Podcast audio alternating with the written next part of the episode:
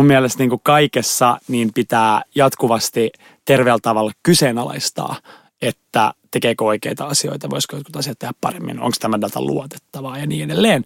Niin, tota, niin ei siinä ole mun mielestä oikeastaan mitään muuta tapaa tietää, että katsoako oikeaa dataa tai onko se data validia, muuta kuin terveellä kyseenalaistavalla linssillä jatkuvasti yrittää evaluoida sitä.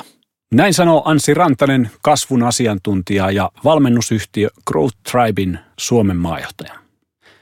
Rakkaat kuulijat, tervetuloa kuuntelemaan Älyradiota. Tänään puhumme siitä, miten kasvua voi edistää. Miten kasvun voi koodata yrityksen DNAhan. Mitä aidon kokeilukulttuurin saavuttaminen vaatii ylimmältä johdolta. Miten viidessä minuutissa voi luoda graafisen ilmeen, verkkosivut ja chatbotin. Muun muassa näistä keskustelemme Anssi Rantasen kanssa. Minä olen Sami Lampinen, Salesforcen maajohtaja ja isäntänne täällä Älyradiossa. Tervetuloa mukaan. Tervetuloa Älyradioon Anssi Rantanen. Kiitos, tuhannesti mukava olla täällä. Mahtavaa, että saimme sinut tänne podcastimme vieraaksi. Käydään nopeasti läpi uraasi. Olet opiskellut Hankkenissa kauppatieteiden kandidaatiksi – Maisterin tutkintosi teit Imperial College Londonissa. Miten opiskelu Lontoossa erosi koti-Helsingistä? No mä opiskelin Hankkenilla kansantaloustieteen kandiksi, eli kansantaloustiede oli mun pääaine ja, ja Lontoossa mun pääaine oli niin kuin kansantaloustiede ja, ja strategia tai niin kuin economics and strategy. Isoin ero oli mun mielestä ihan selkeästi siinä, että kuinka – käytännön läheistä ja, ja, ja niin kuin keissilähtöistä se tekeminen oli UKssa versus Suomessa. Eli, eli Suomessa, kun mä opiskelin kansista, niin se oli hyvin teoreettista, mm. mikä mun mielestä on tärkeää. Se on, se on hyvä, että osaa vaikka mikrotaloustieteen teoreettisia elementtejä, ähm, mutta, mutta oikeastaan se, niin kuin se, se suurin ero ja merkittävin ero oli siinä, että miten niitä ajatuksia ja periaatteet viedään konkretiaan. Ja siinä oli oikeastaan se pääpaino UKssa ja se mun mielestä oli paljon fiksumpi hmm. tapa, koska tota, joo, teoriat on tärkeitä, mutta, mutta jos niitä ei opi viemään käytäntöön, niin silloin se, se niin kuin teoreettinen konsepti ei ole välttämättä niin hyödyllinen. Maisteriopintojen jälkeen työskentelit Googlella Dublinissa. Siellä viihdyit kaksi ja puoli vuotta. Mitäs Googlella työskentelystä jäi käteen? monta asiaa. Google on niin kuin fantastinen paikka olla, jos haluaa oppia. Eli, eli tota, siellä jäi joitain, joitain niin kuin, ehkä, ehkä kolme sellaista niin kuin ydinajatusta mulle, mulle jäi mieleen, kun mä oon niin kuin reflektoinut mun, mun aikaa siellä. Yksi on semmoinen niin kuin, semmoinen niin kuin jatkuvan oppimisen kulttuuri. Se on Google tosi, tosi, tosi voimakas. Ähm, mä istuin siellä kaikenlaisissa eri koulutuksissa tosi usein ja mä itse järjestin siellä erilaisia koulutuksia, niin se on tosi voimakas osa sitä Googlen niin kuin DNAta. Sitten semmoinen yrittäjähenkisyys. Ähm, Google arvostaa tosi paljon sellaista nopeata, dynaamista yrittäjähenkistä toimintaa ja, ja sitä myös niin kuin palkitaan siellä. Niin mun mielestä oli fantastista nähdä, kuinka sanan tuhannen ihmisen organisaatio voi olla niin nopea ja dynaaminen ja, ja se johtuu tietenkin siitä, että kaikki melkein siellä on tosi yrittäjähenkisiä ja niin edelleen. Ja kolmas ehkä niin kuin semmoinen pääpointti oli, että tota, se oli vaan niin kuin, siis se oli jotenkin vaan niin kuin fantastista nähdä, se liittyy noihin aiempiin pointteihin, mutta fantastista nähdä, miten siis sadan tuhannen ihmisen organisaatio – voi juosta niin kovaa niin kuin teknologisesta perspektiivistä, kulttuurillisesta perspektiivistä. Ja se oli usein niin kuin yö ja päivä se ero, kun mä kävin juttelemassa suomalaisten asiakasyritysten kanssa. Se niin kuin nopeus ja se ero siinä nopeudessa. Hmm. Niin se, se, se nopeus oli, oli jotenkin, teki tosi ison vaikutuksen. Googlen jälkeen muutit Suomeen vetämään Growth Tribein Suomen toimistoon. Se on Euroopan ensimmäinen kasvuakatemia – Järjestätte suosittuja ja kehuttuja koulutuksia kasvuhakkeroinnista. No, miten päädyit Growth Tribein maajohtajaksi? Ihan tosi sattumanvaraisesti. Mun veli ähm, muutti Amsterdamiin tuossa kolmisen vuotta sitten ja jossain konferenssissa ähm, tapasi Growth Tribe Academyn äh, toimitusjohtajan Peter Van Sabbenin ja he päätyivät juttelemaan ja Peter sanoi, että he etsii Suomeen vetäjää ja mun veli sanoi, että no mutta hei, mulla on sulla loistava kandidaatti. Aluksi mä en halunnut oikeastaan lähteä siihen mukaan, koska mä työstin silloin toista startuppia, mutta mitä enemmän mä keskustelin Growth Tribe henkilöiden kanssa, niin siitä paremmin mä tajusin, että tämä on mulle itse asiassa aika erinomainen seuraava askel. Mitä te Growth Tribella teette? Me ollaan siis koulutus- ja coachausorganisaatio, eli, eli me ei olla konsulttifirma, meiltä ei voi ostaa mitään kasvun palvelut tai vastaavaa, vaan mitä me tehdään on, me opiskellaan ja analysoidaan, miten maailman nopeimmin kasvavat yritykset tekee asiat eri tavalla. Ja tosi paljon siinä just ytimestä tämä kokeilukulttuuri, psykologinen turvallisuus, jatkuva eksperimentointi ja niin edelleen. Ja me opetetaan niitä taitoja muille organisaatioille. Eli että muut organisaatiot ottaa näitä toimintatavallisia elementtejä, mistä tästäkin nyt puhutaan, osaksi sitä heidän arkea. Ja me ollaan nyt Suomessa oltu puolitoista vuotta ja, ja ollaan niin kuin jeesattu varmaan tässä vaiheessa yli 340 eri yritystä. Ollaan koulutettu vähän yli 300 ihmistä. Teit Nordic Business Forumissa viime syksynä erittäin vaikuttavan demon. Erityisesti mua se niin kuin säväytti, koska mä oon vanha demovisardi itsekin. Rakensit viidessä minuutissa brändille visuaalisen ilmeen, nettisivut ja chatbotin. Käytit demossa kaikille avoimia verkkopalveluita. Hieman kärjistäen moni yritys käyttää samojen asioiden tekemiseen vaikkapa puoli vuotta ja hurjasti enemmän rahaa. Mikä on tällaisten kokeilujen suurin este suomalaisissa yrityksissä? Siinä on niin pari elementtiä. Yksi elementti on ihan tuollainen niin kuin toimintatavallinen ja, ja kulttuurillinen legacy. Eli, eli ihmisellä, ihmisillä ja organisaatioilla on tapa urautua. Eli, eli niin kuin, jatkaa sillä mallilla, millä ollaan aina tehty, koska se on tuttua, se on turvallista ja se on toiminut ennenkin, eikö niin? Ja se, miksi organisaatioissa on prosesseja ja on toimintatapoja, niin on, on niin kuin just siitä syystä, ettei mitään kaaosta tapahtuisi, eikö niin? Eli organisaatioilla on paljon tällaisia prosesseja, ää, mitkä varmistaa sitä, että, että ihmiset oikeasti tekee niitä asioita, mitä me halutaan, että he tekee niistä niin kuin siitä kulttuurista, siitä mindsetistä ja niistä prosesseista pois oppiminen on valtavan iso haaste.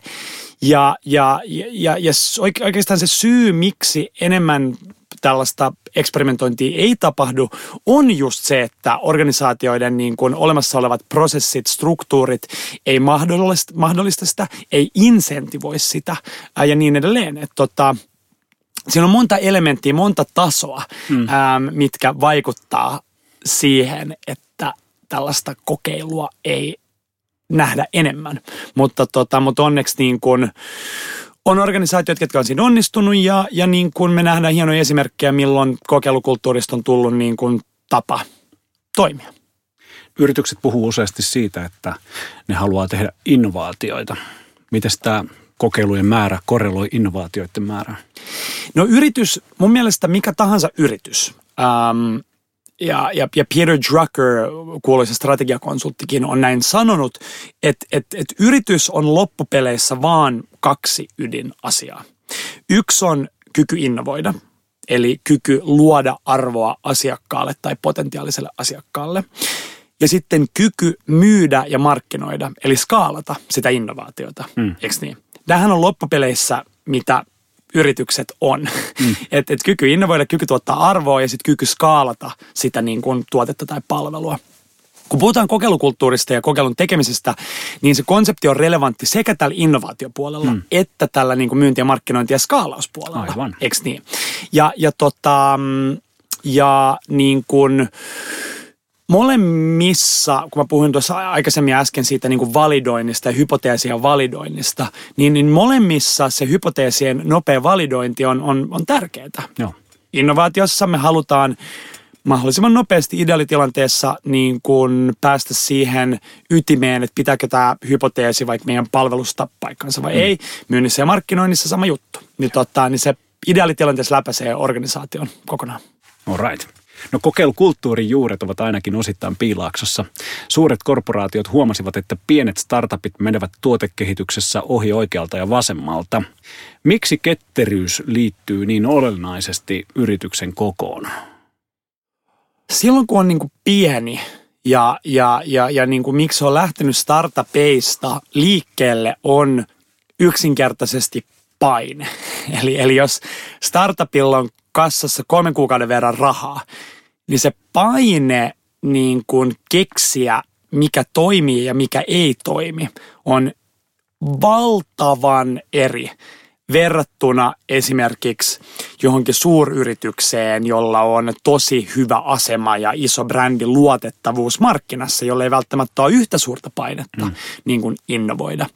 Eli, eli se on niin kuin oikeastaan mistä miksi tämä toimintatapa on, on niin kuin lähtenyt startupeista. Ähm, mutta kyllä mä niin kuin väitän, että on edelleenkin tosi monen suuryrityksen DNAssa. Piilaaksosta lähtisin olevan suuryrityksen DNAssa mm. esimerkiksi.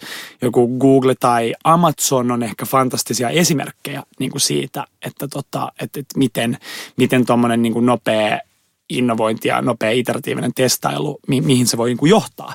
Esimerkiksi Google on kahdeksan eri tuotetta, missä on yli miljardi käyttäjää. On se aika absurdi niin kuin, paikka olla. Mm. Ja ei, ei se olisi mahdollista, ellei ne olisi myös niin kuin vuosien saatossa ajanut alas monta sataa tuote- tai palveluinnovaatioa, ää, mit, mitä ne myös testaili. No voiko iso yritys ehkä vähän perinteisemmällä toimialalla olla koskaan niin ketterä kuin startup? Mun mielestä on olemassa esimerkkejä suuryrityksistä, missä on niin kuin onnistuttu mun mielestä hienosti niin kuin ketterässä muutoksessa. Globaali esimerkki on vaikka Microsoft. Vuonna 2013, ennen kuin Satya Nadella aloitti toimarina, niin Microsoft oli hyvin, hyvin hidas, kankea legacy-toimija. Ähm, ei todellakaan niin kuin agiili, dynaaminen ja niin edelleen. Satya Nadella tuli toimariksi 2014 ja hän, hän niin kuin teki aika voimakkaan organisaation muutoksen sekä kulttuurillisesti että organisaatiostruktuurillisesti että toimintatavallisesti. Mm. Ja jos katsoo, miten Microsoftin osake on pärjännyt viimeisen 15, viiden vuoden aikana, niin, niin kuin nähdään, että, että, että se on niin kuin toiminut aika hyvin. Toinen mun mielestä esimerkki, mä olin eilen itse asiassa lounaalla yhden mun tutun kanssa OPlta. Eli, mm. eli OP on ehkä vielä pitkän matkan päässä siitä, että se olisi aidosti ketterä ja dynaaminen, mutta sielläkin ollaan tehty muutoksia ja, ja OP on ollut voimakas tämmöinen agili transformaatio. Ja, ja sen perusteella, mitä mä kuulin, niin tämä mun tuttu, joka siellä on yhdessä tiimissä, just tuossa heimossa, niin ne toimii jo tosi ketterästi ja se on yksi osa OPta. Ja, ja se, että koko OP on siinä, niin siinä menee varmaan 3-5 vuotta. Mutta on, kyllä se, kyllä se niin kuin on mahdollista. Puhutaan vielä hetki itse kasvusta ja kasvuhakkeroinnista. Usein yritykset haluavat kasvua, mutta keinot puuttuvat.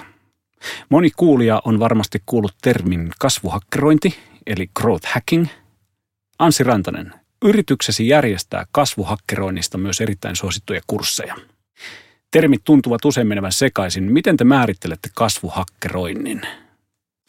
Se on niin kuin dataohjautuvaa oppimista eksperimentoinnin kautta toteutettuna – ja mä vähän avaan tota, koska se mitä se tarkoittaa on, että me yritetään oppia mahdollisimman nopeasti, mikä toimii ja mikä ei toimi.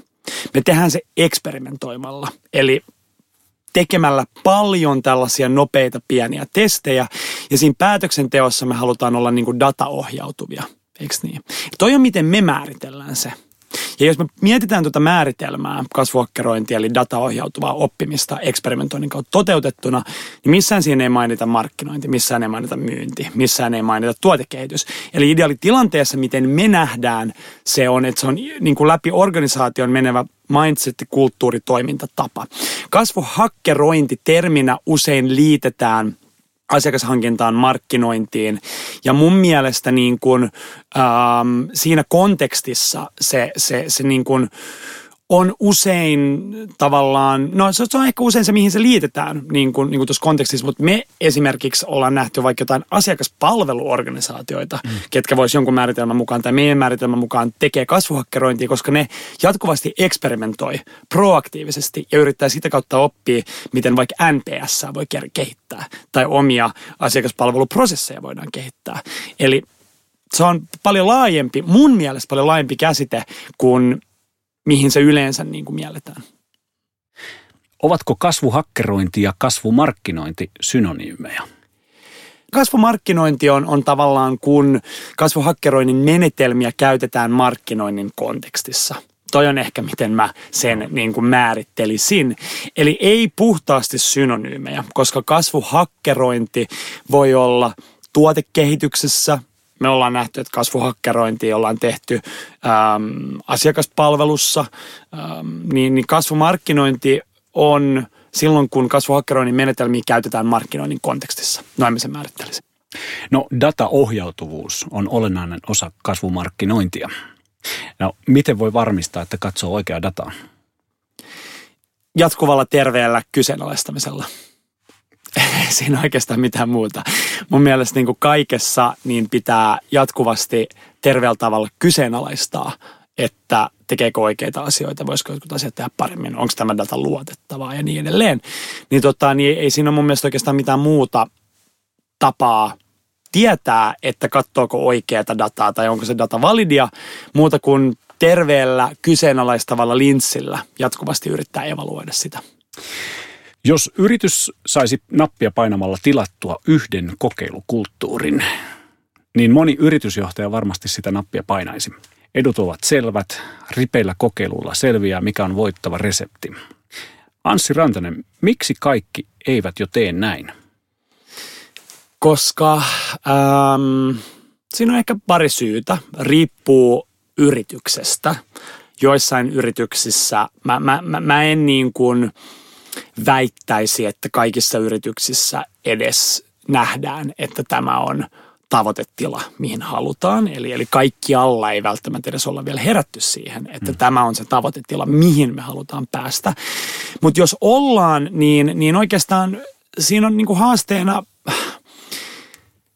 niin kuin monta eri tasoa, eikö niin? Että siinä on, siinä on niin kuin monta eri tasoa, mitkä sotii sitä vastaan, että tämmöinen tekeminen tulee osaksi meidän arkeen. Me, mä, mä puhun, ja me puhutaan usein, että organisaatiolla on tietyn tyyppinen tämmöinen immuunijärjestelmä.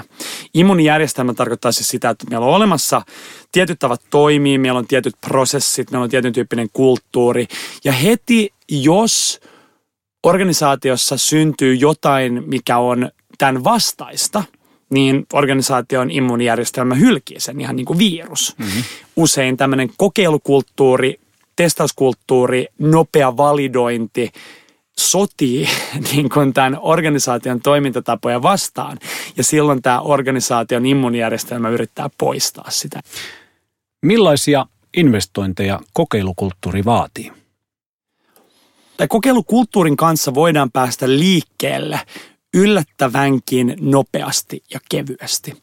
Ja mun mielestä mm, paras tapa tehdä se on, että pilotoidaan sitä tapaa toimia jossain osassa organisaatiota. Ähm, ja, ja niin kuin pahimmassa tapauksessa joku tiimi voi itse ottaa omaksi tekemistavaksi tällaisen dynaamisen, eksperimentoivan ja sitä kautta lähteä tavallaan validoimaan sitä tekemistapaa. Ideaalitilanteessa johdolla, johdolta on tuki ja mandaatti mm-hmm. lähteä tätä testailemaan, koska jos ja kun joku tiimi lähtee kokeilemaan ja testailemaan asioita, niin sieltä tulee paljon tällaisia – rajoittavia ja estäviä tekijöitä ja silloin se on tosi hyvä, että on johdolta tuki ja mandaatti, että niitä tavallaan estäviä ja rajoittavia tekijöitä voidaan poistaa. Öm, niin oikeastaan ne investoinnit, mitä tarvitaan niin kuin tämän liikkeelle lähdön kanssa, mun mielestä on, on yllättävänkin pienet ää, ja niin se pitääkin olla. Eli, eli mun mielestä rahallisista investoinneista ei puhuta hirveästi ja se on enemmän se niin kuin ajallinen investointi Joo. Ja, ja, ja sen kautta tietenkin muodostuva vaihtoehtoiskustannus. Mutta tota, mut, mut niin kun, me ollaan nähty tiimejä, ketkä on ottanut omaan tekemiseen vaikka yhden päivän viikossa, kaksi päivää viikossa, että nämä pyhitetään proaktiiviselle testailulle ja se on aika kevyt ja helppo tapa lähteä liikkeelle. Joo. Niin kuin sanoit, niin kokeilut vaativat työntekijöiltä aikaa, halua ja varmasti myös kykyä oppia uutta. Niin miten tähän voi kannustaa ylimmän johdon tasolta?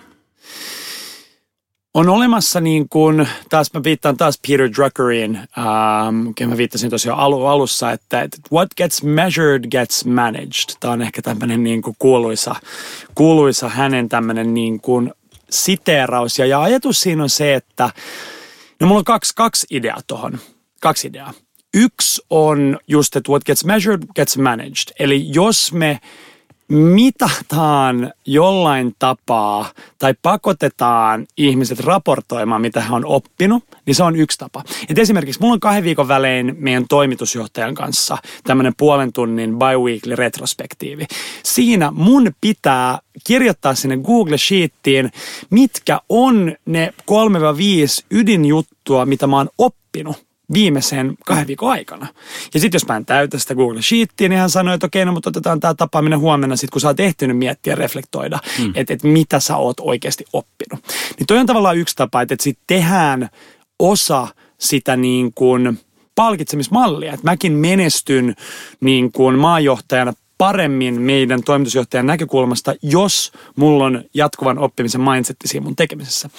Toinen ehkä elementti, mikä tulee, tulee mieleen on, että tota, Home Depotin aikaisempi toimitusjohtaja, tämmöinen kaveri nimeltään Frank Blake muistaakseni, sanoi, että you get what you celebrate, mikä mun mielestä on loistava siteeraus. Ja idea siinä on se, että jos organisaatio juhlii ja, ja juhlistaa ja niin kuin palkitsee tiettyjä käyttäytymistapoja, niin niistä tulee osa – sitä organisaation kulttuuria. Esimerkiksi Growth Tribella meillä on tämmöinen fail board, epäonnistumistaulu meidän seinällä. Aina kun meillä on kymmenen failia ollut, niin me järjestetään epäonnistumisbileet koska me halutaan juhlia sitä, että me ollaan testattu, me ollaan epäonnistuttu ja me ollaan sitä kautta opittu. Ni, niin tämä insentivoi myös ihmisiä ei niin kuin epäonnistumaan suoranaisesti, vaan kokeilemaan asioita – mitkä voi hyvin epäonnistua. Mutta se ainakin tarkoittaa sitä, että me ollaan testattu ja mietitty laatikon ulkopuolelta ja oltu proaktiivisia. Aletaanpa sitten pikkuhiljaa lopetella. Ansi Rantanen, onko kasvu taattu, jos yrityksellä on oikeanlainen kulttuuri ja se tekee oikeita asioita? Mä väitän, että joo. Se totta kai, mikä on hyvä niin kuin miettiä, on, että – mitä haluaa aikaan saada. Eikö niin, että onko se niin kuin liikevaihdon kasvu äh, hinnalla millä hyvänsä niin kuin se, mitä tässä halutaan tavoitella, vai voiko se esimerkiksi olla, että me halutaan parantaa NPS tai me halutaan vaikka parantaa, niin kuin vähentää vaikka niin kuin Suomen yritysten hiilijalanjälkeen, mikä ikinä se tavoite onkaan, niin oikeilla, oikealla kulttuurilla, eli tällaisella oppimis- ja kokeilukulttuurilla, niin, niin siihen tavoitteeseen siis takuu varmasti päästään, koska me vaan valjastetaan meidän ihmiset ja meidän tiimit niin kuin olemaan mahdollisimman proaktiivisia, innovatiivisia, jatkuvasti kehittäviä oppimisia ja niin edelleen. Eli, eli tavallaan kyllä se niin kuin väkisinkin tulee – esiin, jos, jos me saadaan se kulttuuri ja se toimintatapa niin kuin linjattu siihen suuntaan. Sitten onkin viimeisen kysymyksen aika. Se on kuulijoillemme tuttu. Mikä sinusta on älykkäintä juuri nyt? Se voi olla idea, palvelu, kirja, mitä tahansa. Mun mielestä älykkäintä juuri nyt ja älykkäintä viimeisten vuosien aikana on Carol Dweckin konsepti growth mindsetista. Eli kasvun ajattelutavasta. Ja kärjistäen tämä hänen teesi ja tämä hänen niin kuin väittämä on se, että ihmisillä on jos ajatellaan mustavalkoisesti, niin kahdenlaisia ajattelutapoja. On kasvun ajattelutapa ja on muuttumattomuuden ajattelutapa. Muuttumattomuuden ajattelutapa ää, tarkoittaa sitä, että ihmisyksilö miettii ja ajattelee, että, että mä en pysty, mun, mun äly ei voi muuttua, että, että mulle on annettu tietyt kortit ja, ja mun älykkyys ja mun aivokapasiteetti ja mun tapa ajatella on tietynlaista. Se on muuttumatta muuttumatonta, eikö niin? Kasvun ajattelutapa on taas toinen ääripää tästä. Siinä ihminen ja yksilö miettii, että et, et, et itse asiassa mä pystyn muuttumaan, mä voin aina oppia lisää ja, ja, ja, tota, ja aina jos tulee jotain vastoinkäymisiä, niin ihmiset, joilla on kasvunajattelutapa, niin näkee ne fantastisina oppimismahdollisuuksina. Anssi Rantanen, olipa inspiroiva keskustelu. Iso kiitos, että vierailit täällä Älyradiossa. Kiitos tuhannesti. Tämä oli tosi kiva. Seuraavaksi on luvassa ekosysteemin ääni. Annina Repo, ole hyvä. Moikka Aleksi, kertoisitko kuka olet ja missä sä tällä hetkellä työskentelet? Joo, mä oon Issakaisen Aleksi. Mä työskentelen Solitassa, joka hahmottaa itsensä tämmöisenä teknologia, strategia ja design-yrityksenä.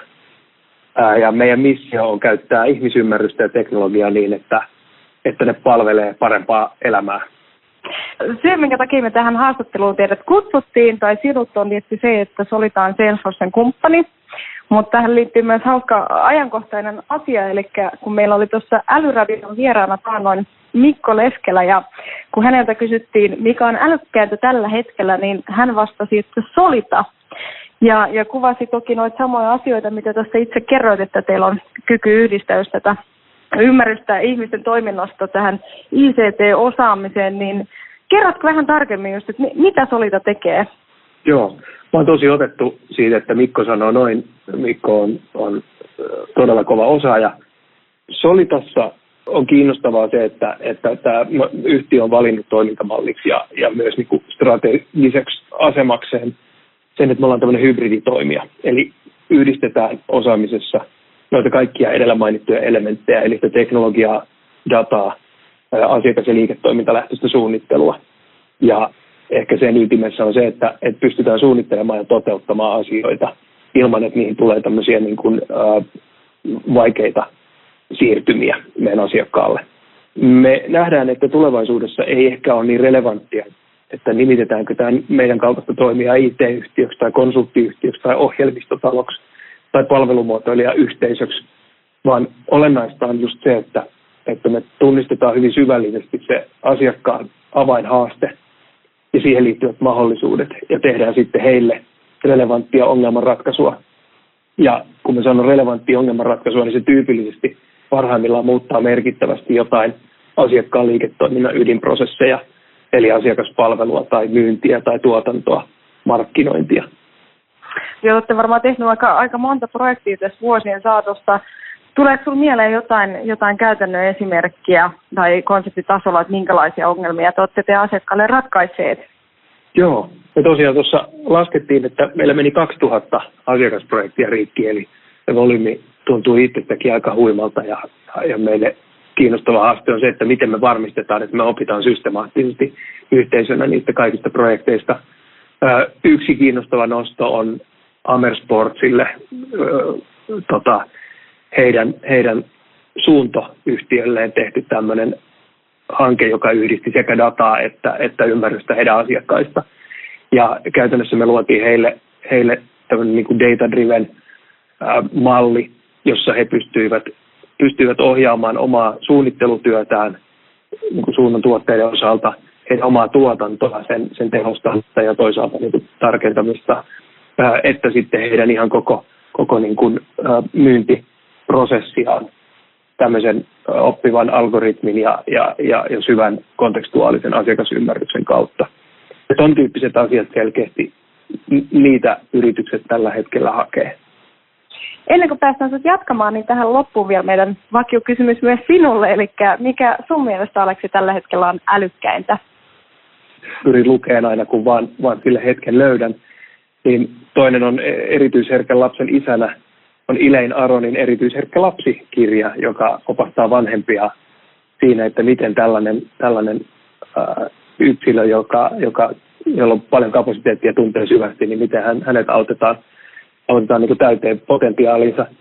Ää, liiketoimintakirjallisuuden puolella niin ehdottomasti kiinnostava. Juuri nappasin tämän kirjan käteeni hetki sitten New to Big, Kristina Wallacein ja Kidderin tämmöinen kirja, joka taklaa yhtä ehkä tällä hetkellä kaikkein niin kuin merkittävintä haastetta yrityksillä, eli, eli sitä, että kuinka he pystyvät luomaan uusia liiketoimintoja ja uusia malleja toimia nykyisen mallinsa kylkeen, koska, koska se yritys tyypillisesti on optimoitu ää, siihen, että sen olemassa olevat bisnekset voidaan kasvattaa ja, ja, ja, ja niitä voidaan kehittää.